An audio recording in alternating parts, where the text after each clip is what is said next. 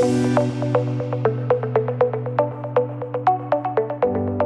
you for joining us on this week's podcast, Your Expert Advantage, a higher level of management consulting. This podcast is produced by the Canadian Association of Management Consultants, CMC Canada. My name is James Grieve, and today I'm joined by my co host, Ashka Wirk. We are both certified management consultants, or CMCs, based in BC and members of CMC Canada. Our aim with this podcast is to provide members of the business community, management consultants, and their clients, as well as aspiring management consultants, with great thought leadership, case studies, and actionable info in a conversational format. We hope that you'll be able to take this information back to your workplace for discussion and implementation.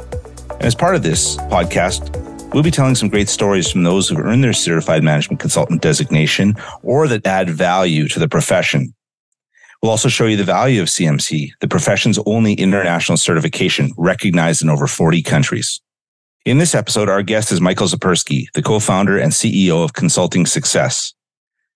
He specializes in helping entrepreneurial consultants grow profitable, scalable, and strategic consulting businesses. He has advised organizations like Financial Times, Dow Jones, Royal Bank of Canada, and has helped Panasonic launch new products into global markets. But more importantly, he's helped over 1,000 consultants from around the world in over 75 countries add six and seven figures to their annual revenues.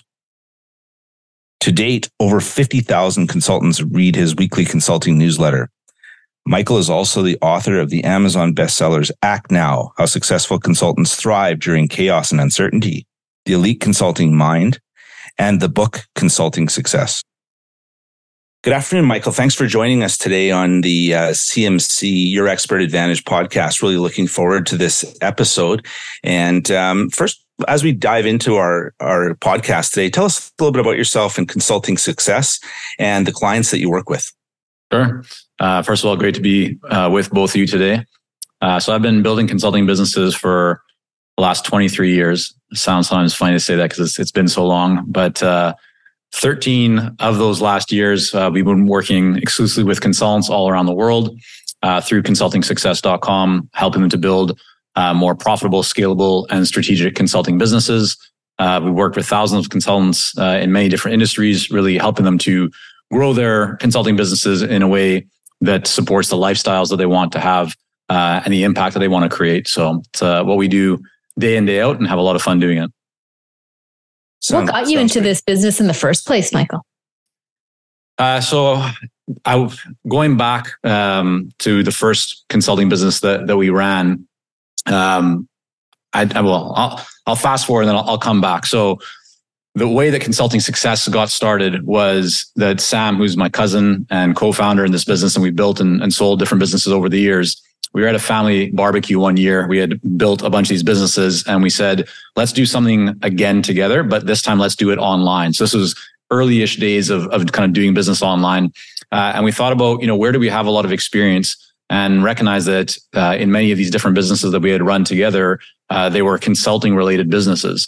So we started consulting success really without it being a business, rather uh, just being a place where we would share information about you know, what we had gone through, like all the challenges, the successes, uh, with the goal of helping people to accelerate their own success and hopefully avoid a lot of the mistakes that we had made. Uh, and so it was just a place for us to put up articles and best practices. Um, but that was on the back of building consulting businesses that took one to um, open up a branch office for one of our consulting companies in Japan, work with some very large Japanese organizations over there, helping them to communicate and market more effectively to English speaking markets, uh, ran a lead generation consulting business that uh, serviced professional services firms, so other consultancies, uh, accounting businesses, investment firms, insurance, uh, all with the goal of helping them to, to generate more leads. So it was all really about building businesses and consulting businesses. And um, as we were doing that, started consulting success as a way to share. And that just took off with a lot of consultants saying, Hey, you know, like the articles you guys are putting out are really helpful. Do you have a course that we could learn from? And at that time we didn't.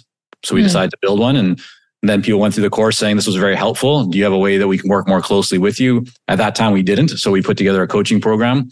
Um, and again, now fast forward to current day, we've had thousands of people go through these programs, but it's really just been based on uh, the demand and the feedback that we've received from the marketplace.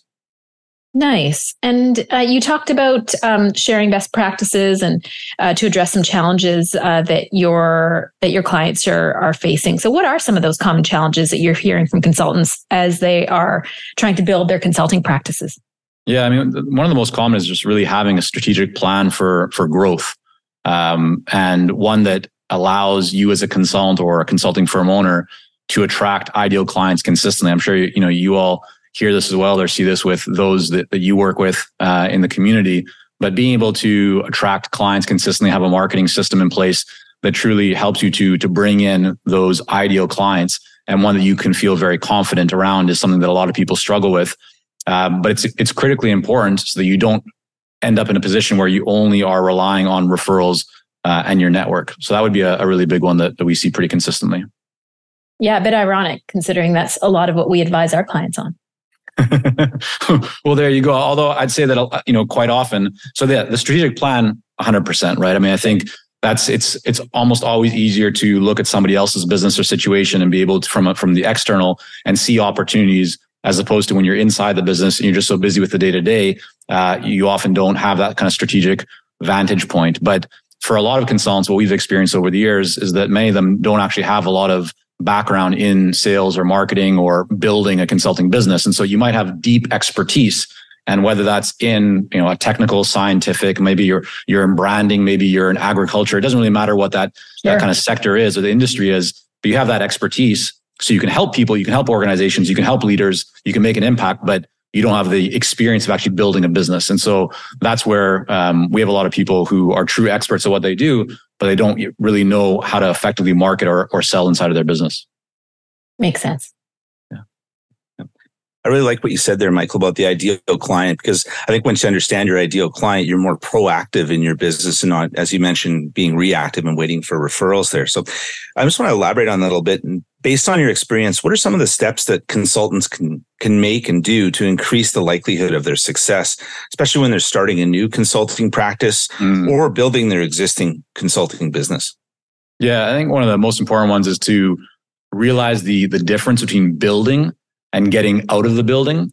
Uh, and so what I mean by that is consulting is all about conversations and creating relationships, right? Again, you can be very good at what you do, but if you don't have clients, you're not going to have the opportunity to provide that expertise and, and to make an impact. And if you look at consulting and the whole process of marketing and consulting business, if you reverse engineer it, every consulting, you know, engagement is the result of a conversation. Uh, this is B2B, right? Whether you're serving nonprofits or for profits, it's very different than marketing and selling in the B2C world where somebody might just click a button and, and make a purchase. So you always have to have a conversation. Yet what many consultants kind of find themselves in a place of they're building, they're working on a plan, they're working on updating their website, they're updating their, their logo, they're tinkering with, you know, something that makes them feel like they're actually being productive in growing their business. Yet those things are often easy to do because they're not the hard things of getting out of the proverbial building to actually have the conversation. But again, when we look at what creates success in this business, it's having conversations with ideal clients and building relationships. That doesn't happen when you're just hiding behind your computer screen, doing work that you might feel productive in doing, but it's not the real work that builds a successful consulting business. Now, that makes a lot of sense. In your work, Michael, you've talked about um, two pillars that you think must be in place before you start marketing your consulting practice. Because I think in your in your last piece, you were talking about that part of sure. of growing your business. Do you want to uh, to t- share those um, with with our listeners and and tell us a bit about those? Yeah, I mean, when consultants say that they have a problem with their their marketing, and that's mm. again a very common kind of challenge that people have, yeah. right? Is being able to attract clients, build a, a thriving pipeline people often believe that their marketing is the problem. But in almost all situations, when we do a bit of an analysis, you know, with our clients and look at what's really going on, like lift up the, the hood and kind of take a look inside, it's the marketing itself isn't the problem, right? There's a lot of different marketing tactics. So people talk about should I be spending time on LinkedIn or my website or on ads or this, that, or, or the other. But if you don't have a couple of these foundational elements, then you could do all the marketing. You have the, the biggest budget in the world, and you're probably not going to see the kind of results that, that you want. And so the two are number one, what we call ideal client clarity. Mm-hmm. And you know, we referred to this earlier, but it's it's having a, a real understanding of who your ideal client is. And it's just as important to know who your ideal client is not.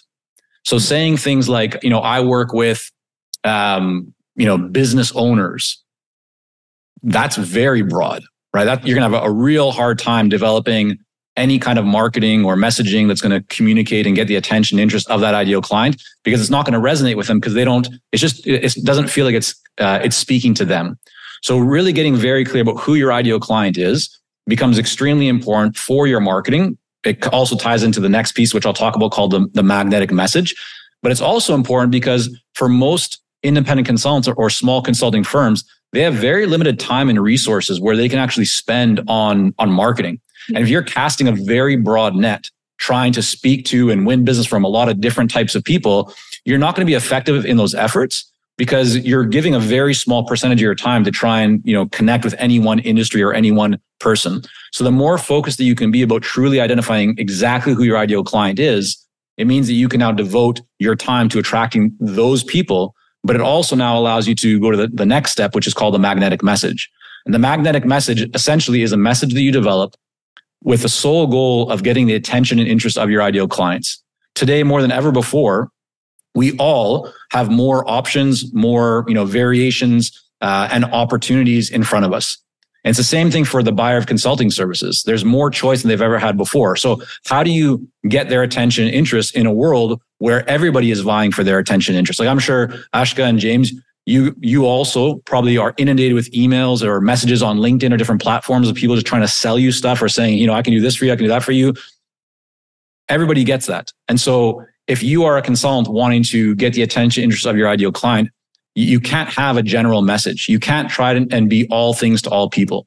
So number one, being very clear about who your ideal client is. Number two, developing a magnetic message that gets the attention interest of your ideal clients. And this is why it now connects to marketing. Because if you don't have those two elements, you can do any kind of marketing that you want. But if you're not speaking to the right person, or if you don't have a message that gets their attention, it's just going to fall on, you know, kind of on, on deaf ears. And they're not going to pay attention to it. And so you're not going to really see the kind of progress that you want. And that's why we always say that you want to get those two locked in first. Then you can attach it to any kind of marketing as long as the right kind of marketing to reach your ideal client, whether it's speaking, writing articles in trade publications, going on podcasts, doing YouTube videos, sending emails, LinkedIn, but you're when you create those materials in whatever format or structure they come in they now will be geared specifically to your ideal client which resonates more with them which means that it's going to get their attention so they actually want to have a conversation with you. Yeah for sure. And why i mean so this these two pillars of of ideal client clarity and and the magnetic message why is it so hard yeah so the the most common reason and this is I have to say probably one of the, the hardest things for new consultants mm-hmm. is because it feels like you're being put kind of pushed into a corner, right? You need to mm. essentially eliminate. You have to say no to things. And most people have the belief that the the wider they go, right, the kind of the bigger the net that they can put out there, the more that they're going to attract. Um, and so that it's it's kind of you know going against the kind of the conventional wisdom or that the belief that most of us have, which is that to grow a business, you need to always add more. But if you study the most successful businesses in the world, especially at their earlier stages, the way they grew wasn't through addition, it was through subtraction. And so that requires that we really focus and, and are clear on who are we not going to target? Who are we? Yes, of course, we can provide these five different services to these 10 different types of people, but which one do we feel we can generate the best result? Which one are we going to enjoy? Which one is going to create the most, you know, profit? Where do we have uh, the most access or the ability to see results soonest in terms of being able to create more conversations. There's there's several criteria that we take our clients through to help them to kind of narrow in on this. It's through a, an exercise we call the niche scoring method, but it's critical to identify this because otherwise you're going to end up spinning your wheels, throwing a lot of stuff at the wall, hoping that something sticks, and probably seeing very little from your efforts. But by being focused, it feels again like you're making the, the, the pond kind of smaller. But it's always better to be a big fish in a small pond than to be a little minnow in a vast ocean from a marketing perspective. Yeah, there's that real fallacy, I think, around or what you called the conventional wisdom around, you know, more is is better. Actually, I think we, you know, we live in this world where authenticity is super important and people can uh, uh, you know, you kind of suss out or warning bells go off sure. when you're in a conversation with someone um, about how they can help you. And the answer is, well, what do you need help with?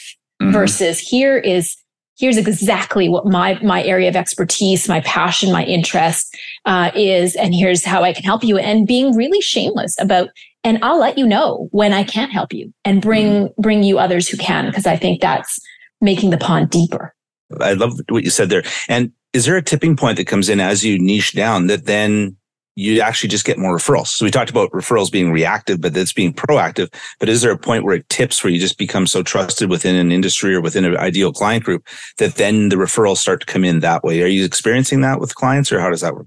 hundred percent. Yeah. I mean, marketing when early on. So what we see with most consultants, and this, we, we do a lot of studies uh, at Consulting Success to kind of look at marketing landscapes and the fee landscape and all that kind of stuff. And one of the things that we, we see 50% of consultants uh, say that their first client has come, uh, has been a previous employer, right? So uh, a large portion of consultants find that their uh, initial kind of wave of business will come through their network and referrals. Some people will be able to kind of carry that on for a period of time, but uh, what happens in almost all cases is that you'll reach some point where that isn't enough. And so you do need to then start marketing.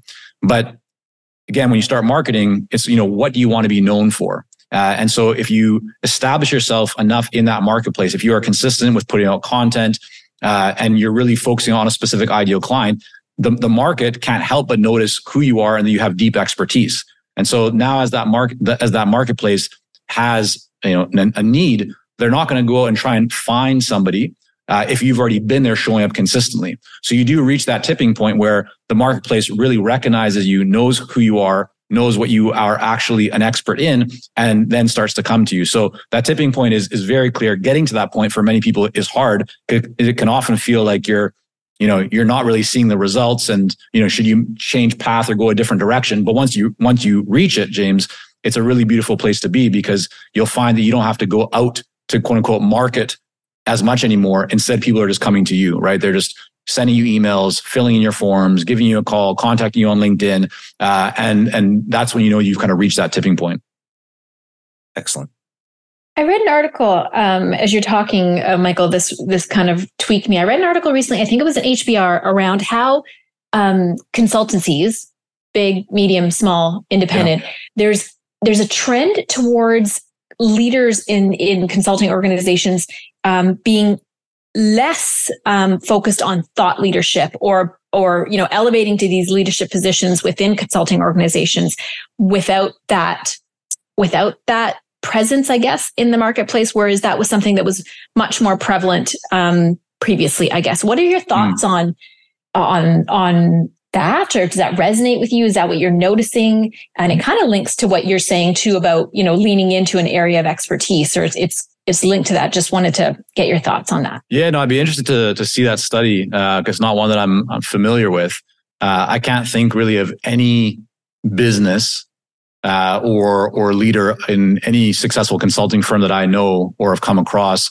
that isn't thinking about maintaining their presence or expanding their presence in, in the marketplace. And it can it can come in many formats. I mean, I, I think one of the common mistakes that consultants make, and this also happens in different industries, even beyond consulting, is that people look at an established, let's say, consulting firm in this case, and they look at um, you know, for example, their website or all their different service offerings or all the different capabilities. And the earlier stage consultant goes, well, they're successful, so I should do what they, sh- you know, what they're doing right now. What the, that person is missing though is that you're not where they are today. So there's many things that that company or that leader did to get to where they are. A classic example of this that I've shared in some workshops is if you look at a consulting firm like LEK, which one of the, the founders was Richard Koch. Richard Koch is quite well known for being the 80-20 kind of principle guy that took that concept and, you know, wrote many books about it. Mm-hmm. Um, long story short, you look at their website today and LEK has, you know, thousands of, of employees. They have many different capabilities. And you would say, oh, like this company, this consulting firm provides everything to everyone. The challenge though is that if you try and fall in line with that, LEK is already an established name. It's like saying, you know, I'm going to try and be like McKinsey. Well, you don't try and be like McKinsey because McKinsey is McKinsey. You need to, you need to be you. You need to figure out what is your strength. What do you truly want to be known for? And the interesting thing about LEK, and you can do this in almost every example, like Stripe as a payment processor as well. You go back in time, you look at their website when they first started, they didn't start having 25 capabilities. They started with a focus around M&A uh, and, and shareholder valuation advisory services. That's where they saw the gap in the marketplace because you know BCG um, and McKinsey and others weren't offering that. They weren't, they didn't have that expertise. LEK came in and saw that, that opportunity. They took hold of that. That's what essentially allowed them to grow. Once they built up to a certain level, they were able to add on more resources, more capabilities. But very early on, I think it's, it can be dangerous to look at what leading firms are doing and just mm. think that you can do the exact same things because there's typically many different steps that they've taken that were necessary to get to where they are today. And if you just try and do what they are doing today, you're probably missing some of those key kind of, you know, in between steps. Well, yeah, and I mean, you you started your your this this conversation with us by saying there's you know there's one thing it's one thing to stand behind your screen and do what what might be busy work, but another to get out there literally in the market and have conversations, yeah. and so much easier to have conversations around things that you are that are specific, uh, relevant, that you're excited about, um, and you can't can't be everything. Yeah, I would just add one thing to that too, Ashka, which is that you know most organizations are, uh, or I'd say leaders of consult, leaders of firms or buyers of consulting services. Mm. Uh, they're they're looking for experts. They're not looking for generalists because in most firms they're they already have generalists. Like most companies are filled with generalists. They're not looking for another generalist, right? If if that was what the, the case, they already have the solution that they need. So the reason they're looking for external guidance and support is because they don't have expertise inside of their own walls or, you know, within the organization, even if it's virtual.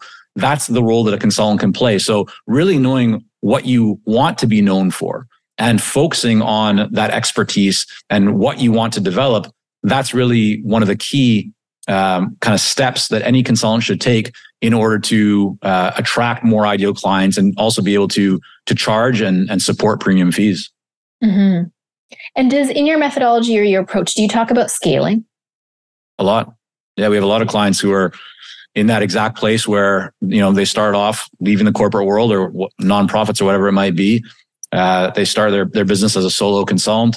They build it up. You know, they're generating now solid six figures or high six figures, and they want to get to that million dollar and you know several million dollar and, and beyond, and start building more team or adding more team members. Um, so yeah, we work a lot with clients on how to go about doing that. But a key thing in in our belief and our approach is that scaling needs to be done very strategically. It's not just about throwing more people or more services or, you know, it's not just about more revenue and these other kind of metrics that can often be vanity metrics. It's, I, we have a real, real belief that the consulting business that you scale and grow and build should support your lifestyle and not the other way around.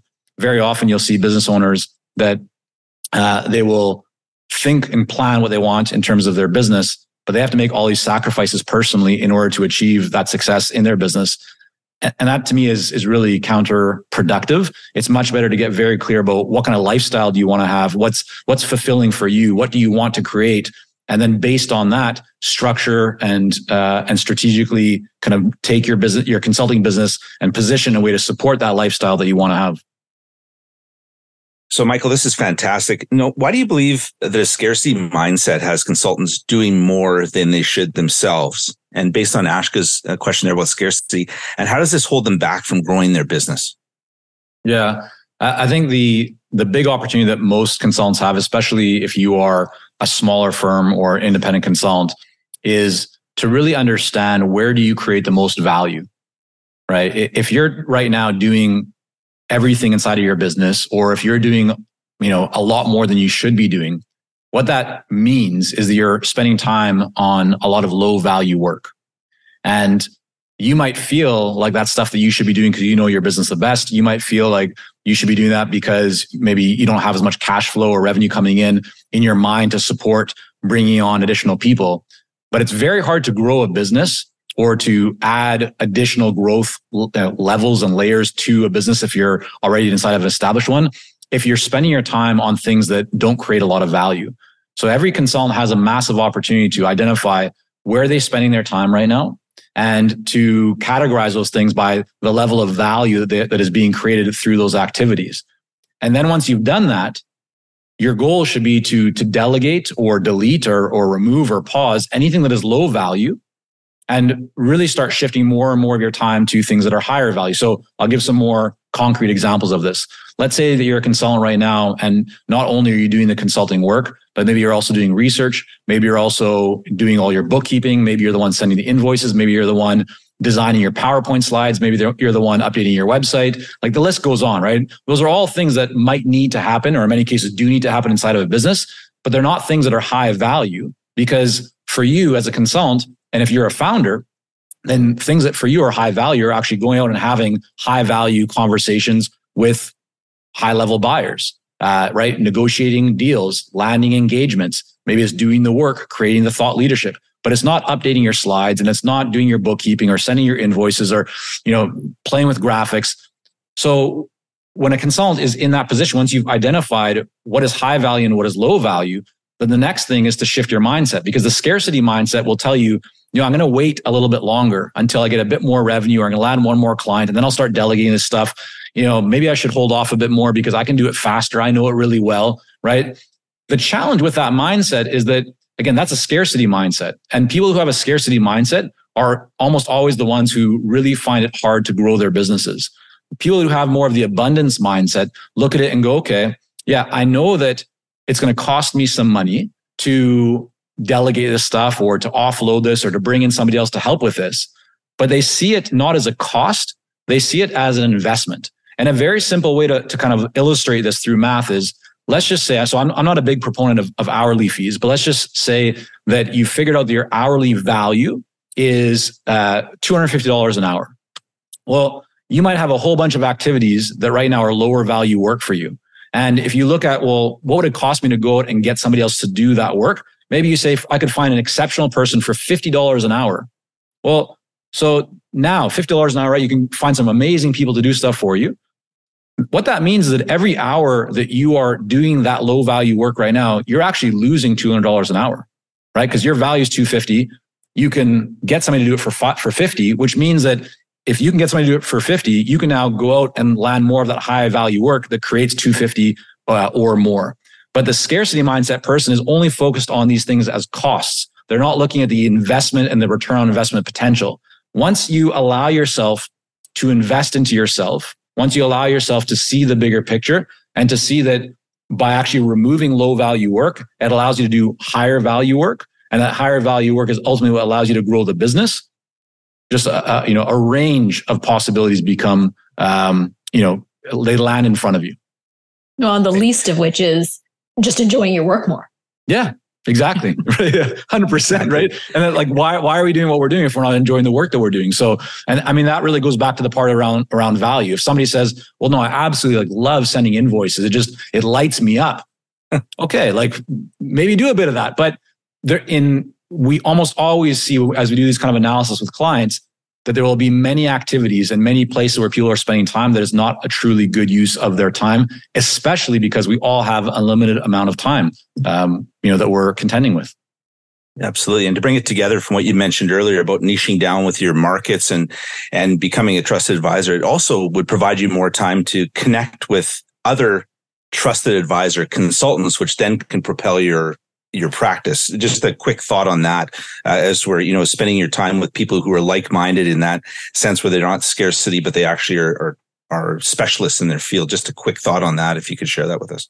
I mean, I think it's huge. It's, so it's this, James, is one of the reasons why for for many years, you know, probably a decade plus now, um, we've always invested into our you know into our own coaches and mentors and programs and people and masterminds and different groups that you know we ourselves invest in. We we also offer these for our clients and so forth but we believe that you need to to do it for yourself right? Like if we're going to talk about the benefits of it we need to also realize the benefits of it. And for me personally surrounding myself with people who are at a higher level that I can learn from not only does it allow me to, to learn some of the best practices of what they've been able to achieve and how they got to where they are but there's also you'll find and this is not only in the business sense you can you know it's in sports or any anything that you're looking to improve in when you surround yourself with with people that have already been there and done that it also gives you a lot of motivation like you get a lot of energy because you see things you see possibilities that you didn't know existed before, right? It opens up your mind. And all of a sudden you, you may have been thinking, you know, it's really challenging for,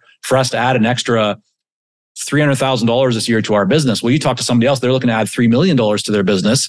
And what's interesting is that in some cases, adding 3 million is not that much harder than adding 300,000 if you know what to look for. And so there might be some, you know, a couple of levers that you can pull, or maybe even one that has exponential kind of opportunities and, and results, but you're just not seeing it because you're in, you know, you are where you are today. So the way I, I've kind of, I look at this and I learned this many years ago is that what you have today is the direct result of what, you know, of what you have created and where you've been thinking. Where you want to go, right? That requires doing different things. Otherwise, you'd already be at that next place.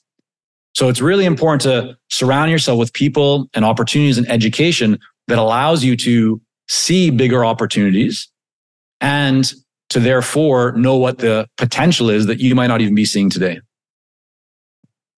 Yeah, absolutely. And I think that's one of the, um, well, it's one of the benefits that, that I've seen as I've gone out on my own and set up my own consulting practice and, uh, in, in joining a community like the CMC community.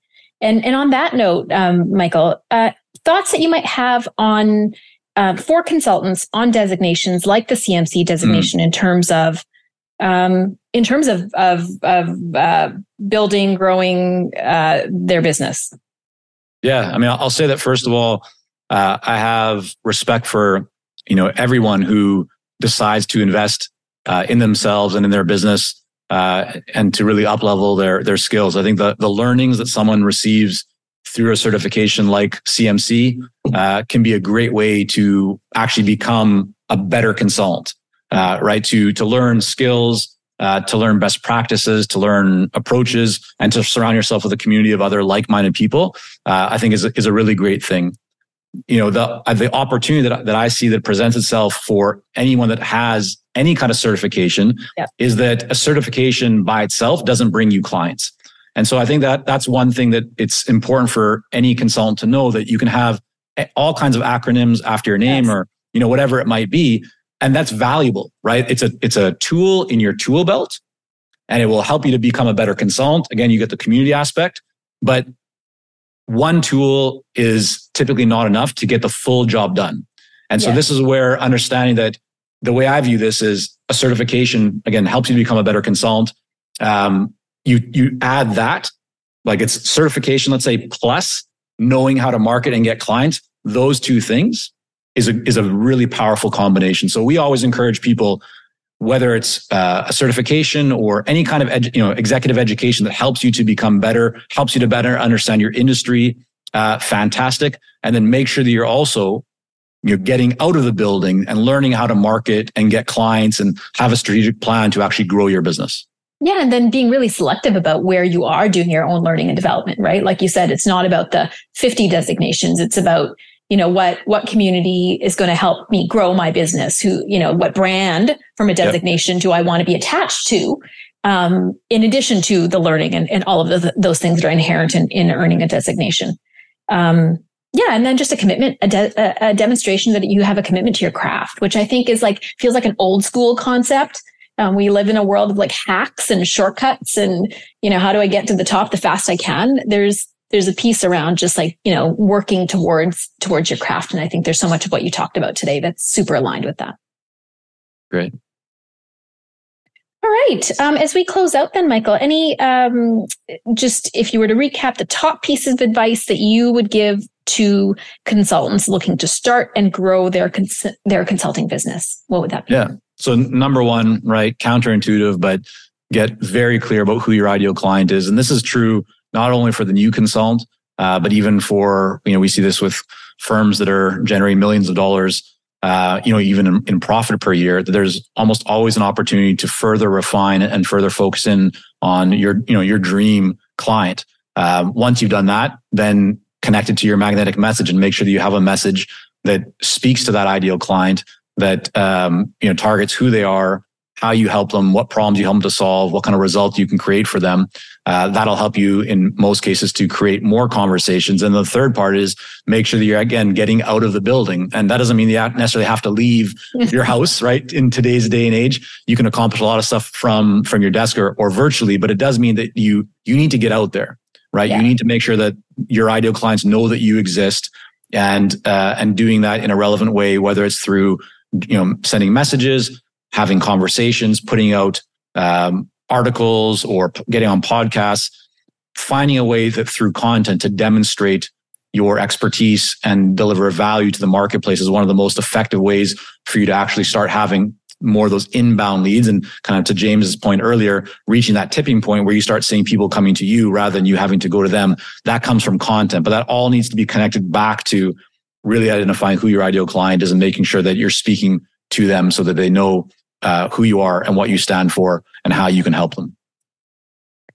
Awesome. And then finally, if people want to reach out to you uh, to learn more uh, about consulting success, um, how do they reach you? Yeah, I mean, I'm on LinkedIn. We also have the Consulting Success podcast if they want to uh, listen to more podcasts, and then home to everything that we do in terms of articles and studies and newsletters and resources for consultants. Uh, consultingsuccess.com is home to all that. Fantastic. Awesome. Thank you so much, Michael. Thank you for listening to our podcast brought to you by CMC Canada.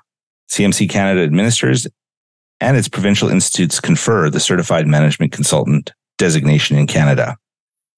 And the Certified Management Consultant CMC designation is the profession's only international certification recognized in over 40 countries. You can learn more about what it takes to earn your CMC and all the benefits that come along with joining CMC Canada on our website, cmc-canada.ca. If you are a fan of the Your Expert Advantage podcast, tell someone about us or leave us a rating in the Apple Podcast Store or wherever you get your favorite podcasts. Thank you all for listening. And if you like this podcast, you can access your complete library of Your Expert Advantage podcast by Googling Your Expert Advantage podcast or searching your favorite podcast provider, apps, and websites.